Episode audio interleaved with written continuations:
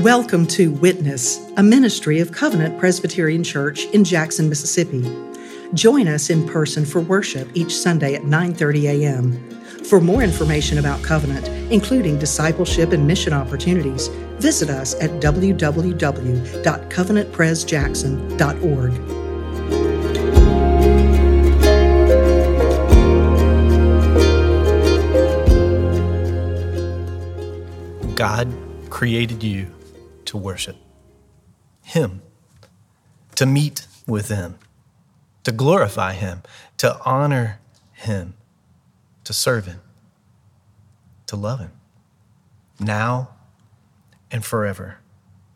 The one who created you to worship desires to be worshiped in a particular way. God is particular about worship. And we've witnessed this time and time again in our study of Exodus. Remember, God freed his people from slavery, from Egypt. He brought them out of bondage with a mighty hand and an outstretched arm. He saved them so that they might serve him. Worship. Then he gave them the law. God spoke the Ten Commandments to his people, showing them how he designed them to live, showing them how he desired them to live. Now, this is your story as well. You too are in bondage. And whether you know it or not, whether you acknowledge it or not, you're in chains to sin, to death two powers that are opposed to God, two powers that are enemies of God, two powers that separate you from God, keep you from His presence, keep you from meeting with Him, from serving Him, from worship. But God has brought you out of Egypt, freed you, broken your bonds through Jesus. He's conquered sin and death through Jesus, through his death, through the cross, and through his resurrection, through his rising from the grave. In Jesus, God saves you so that you might serve him. Worship together. And he gives you the law, showing you how he designed you to live, showing you how he desires you to live. And as we saw in our study of the Ten Commandments, the first four are about worship. The first four commands are about worshiping the right God in the right way. Now, after the Lord gave the law, he gave Moses instructions for the tabernacle. The tabernacle was God's tent. The tabernacle was the place where God chose to dwell among his people, where God chose to be present in the midst of his people. The tabernacle was the place where God's people could meet with Him. Worship. In other words, do what they were created to do. Well, for the past five weeks, we've looked at different aspects of the tabernacle. We saw that God gave instructions for the furniture within, for the ark of the covenant, the box that held the Ten Commandments with the mercy seat on top, complete with gold images of cherubim, angelic beings with wings spread out. This was the throne of God the invisible Lord of hosts sat enthroned above the cherubim. There was also the table, the lamp, the altar, the tabernacle itself divided into the holy place and the most holy place, or the Holy of Holies. There was the courtyard around the tabernacle. There were the priestly garments. The Lord described it all to Moses, described the details and the dimensions and the design and the materials and the components. Five long chapters in Exodus, five overwhelming chapters in Exodus. Perhaps it was overwhelming to Moses. And after all, Moses was leading God's people. God was giving the instructions to him. Was he supposed to be in charge of construction? Was he supposed to know the ins and outs of, of carpentry and metallurgy and weaving and dyeing and stone cutting and casting and sewing? Well, the Lord answers that in Exodus 31. And if you listen closely to the first part of the chapter, you can hear a great sigh of relief in the background. Moses' great sigh of relief. And here's why God tells Moses that he has called someone, set someone apart to create the tabernacle, to oversee the work of the tabernacle and the furniture within the tabernacle. A man named Bezalel. The name Bezalel means in the shadow of God. He was the son of Uri, the son of Hur from the tribe of Judah. Now, Hur is mentioned a few times in Exodus, and always with Aaron, always with Moses' brother, the, the, the high priest. Well, Bezalel was not only called, but he was also inspired, inspired in the true sense of the word, breathed in. Bezalel was filled with the Spirit of God. God breathed his Spirit in him. Now, this is the first time that the Bible, in the Bible, that this language is used of someone being filled with the Spirit. Now, interestingly, it wasn't used for Abraham, it wasn't used for Moses, it wasn't used for Aaron or, or Joshua, but used for Bezalel. And here's why Bezalel was a craftsman, an artist, an artisan, skilled with his hand, his eye, his imagination. And like all artists, he had the amazing ability to move images, designs from his eye or his mind to his hands, his fingers, and create fashion, form, what he saw, what he thought and to do so in a number of mediums metal, wood, stone. We might call him a Renaissance man. These gifts came from God, the Spirit of God, the same Spirit present at creation, the same Spirit that hovered over the waters in the beginning when the earth was without form and void as God was about to order and fill it. Now, listen again to part of our passage about Bezalel from verse 2, Exodus 31, verse 2. And I filled him with the Spirit of God, with ability and intelligence, with knowledge and all craftsmanship to devise artistic designs, to work in gold, silver, and bronze, and cutting stones for setting, and in carving wood, to work in every craft.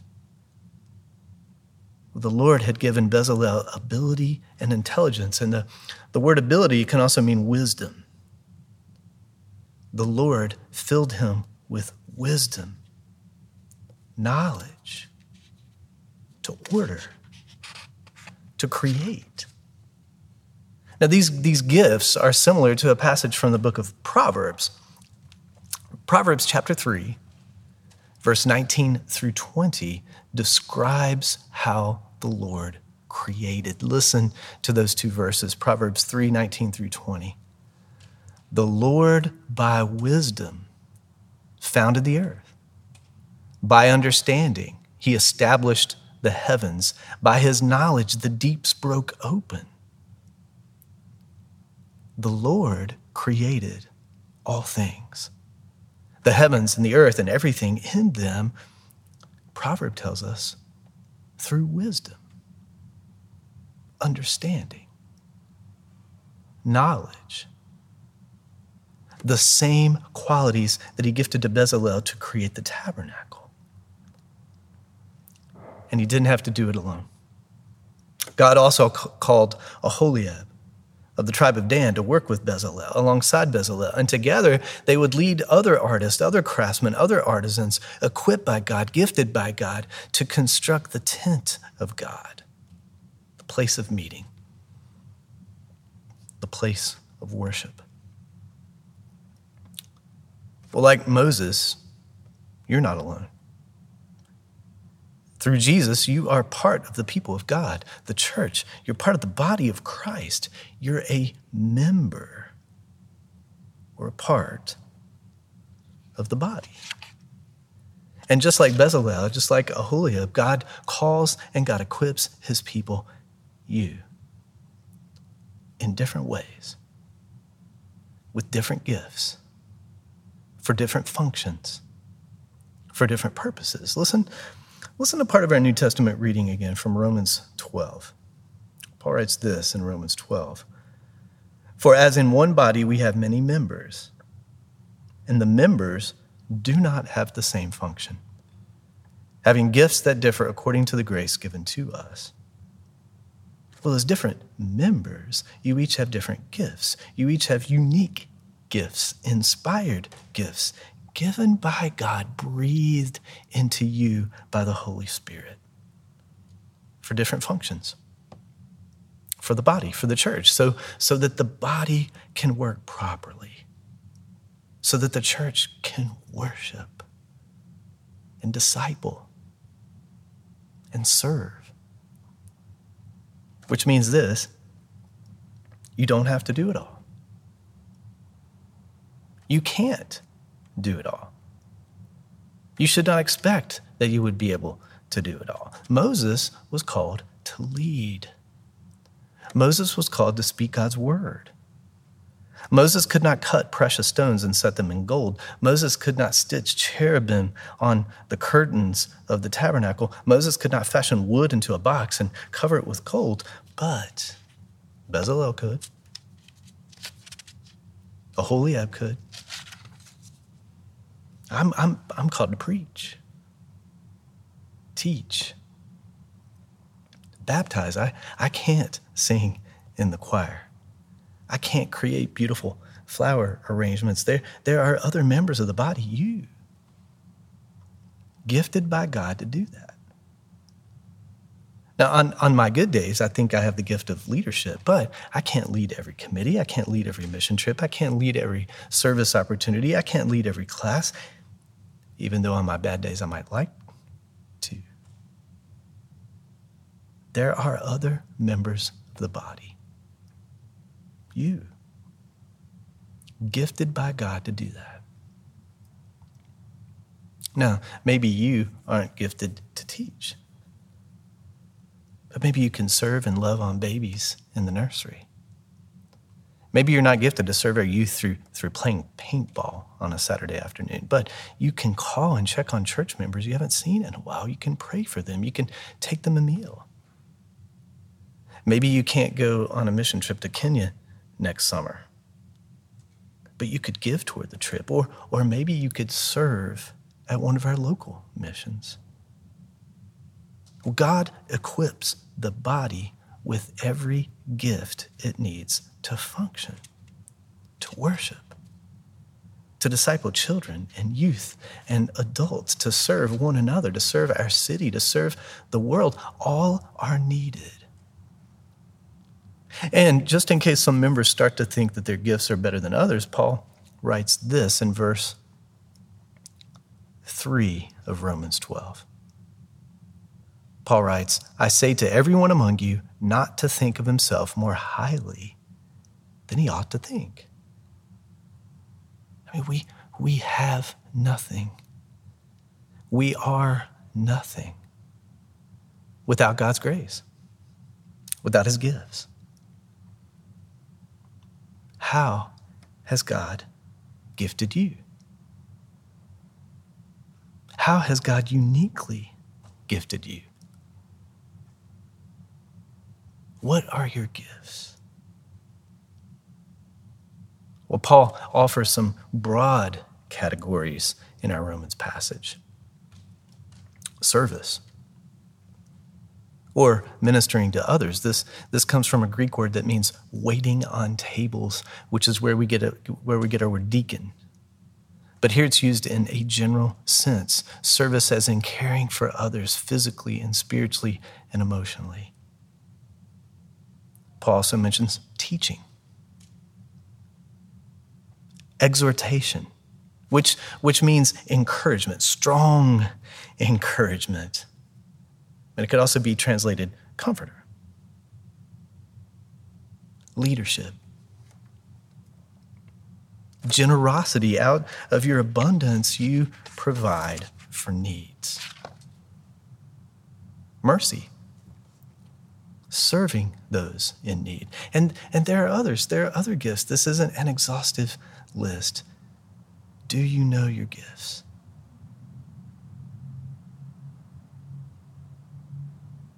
Well, once you know them, You have to use them. On the one hand, you can't do everything, but on the other, you can do something. God has given you gifts, abilities, passions, no matter your age, no, no matter your stage in life. Paul writes this in verse 6 of our Romans passage. Paul writes, Let us use them. Let us use them. Are you using your gifts? If you'd like to know how you can use them here in this body at Covenant, we have a ministry opportunity page on our website. Just, just look for the heading Serve. And if there's a ministry that you're gifted to do, not on our list that you would like to start, let me know. Let us use them. Like Bezalel, like Oholiab, use them, but not out of guilt not out of duty, but use the gifts that God gives you out of joy. Joy because of the gift giver, serving the gift giver, all to bring glory to the gift giver. And when that happens, when you do that, using your gift becomes an act of worship, which is exactly what you were created to do now and forever. Thank you for tuning in to Witness, a ministry of Covenant Presbyterian Church in Jackson, Mississippi.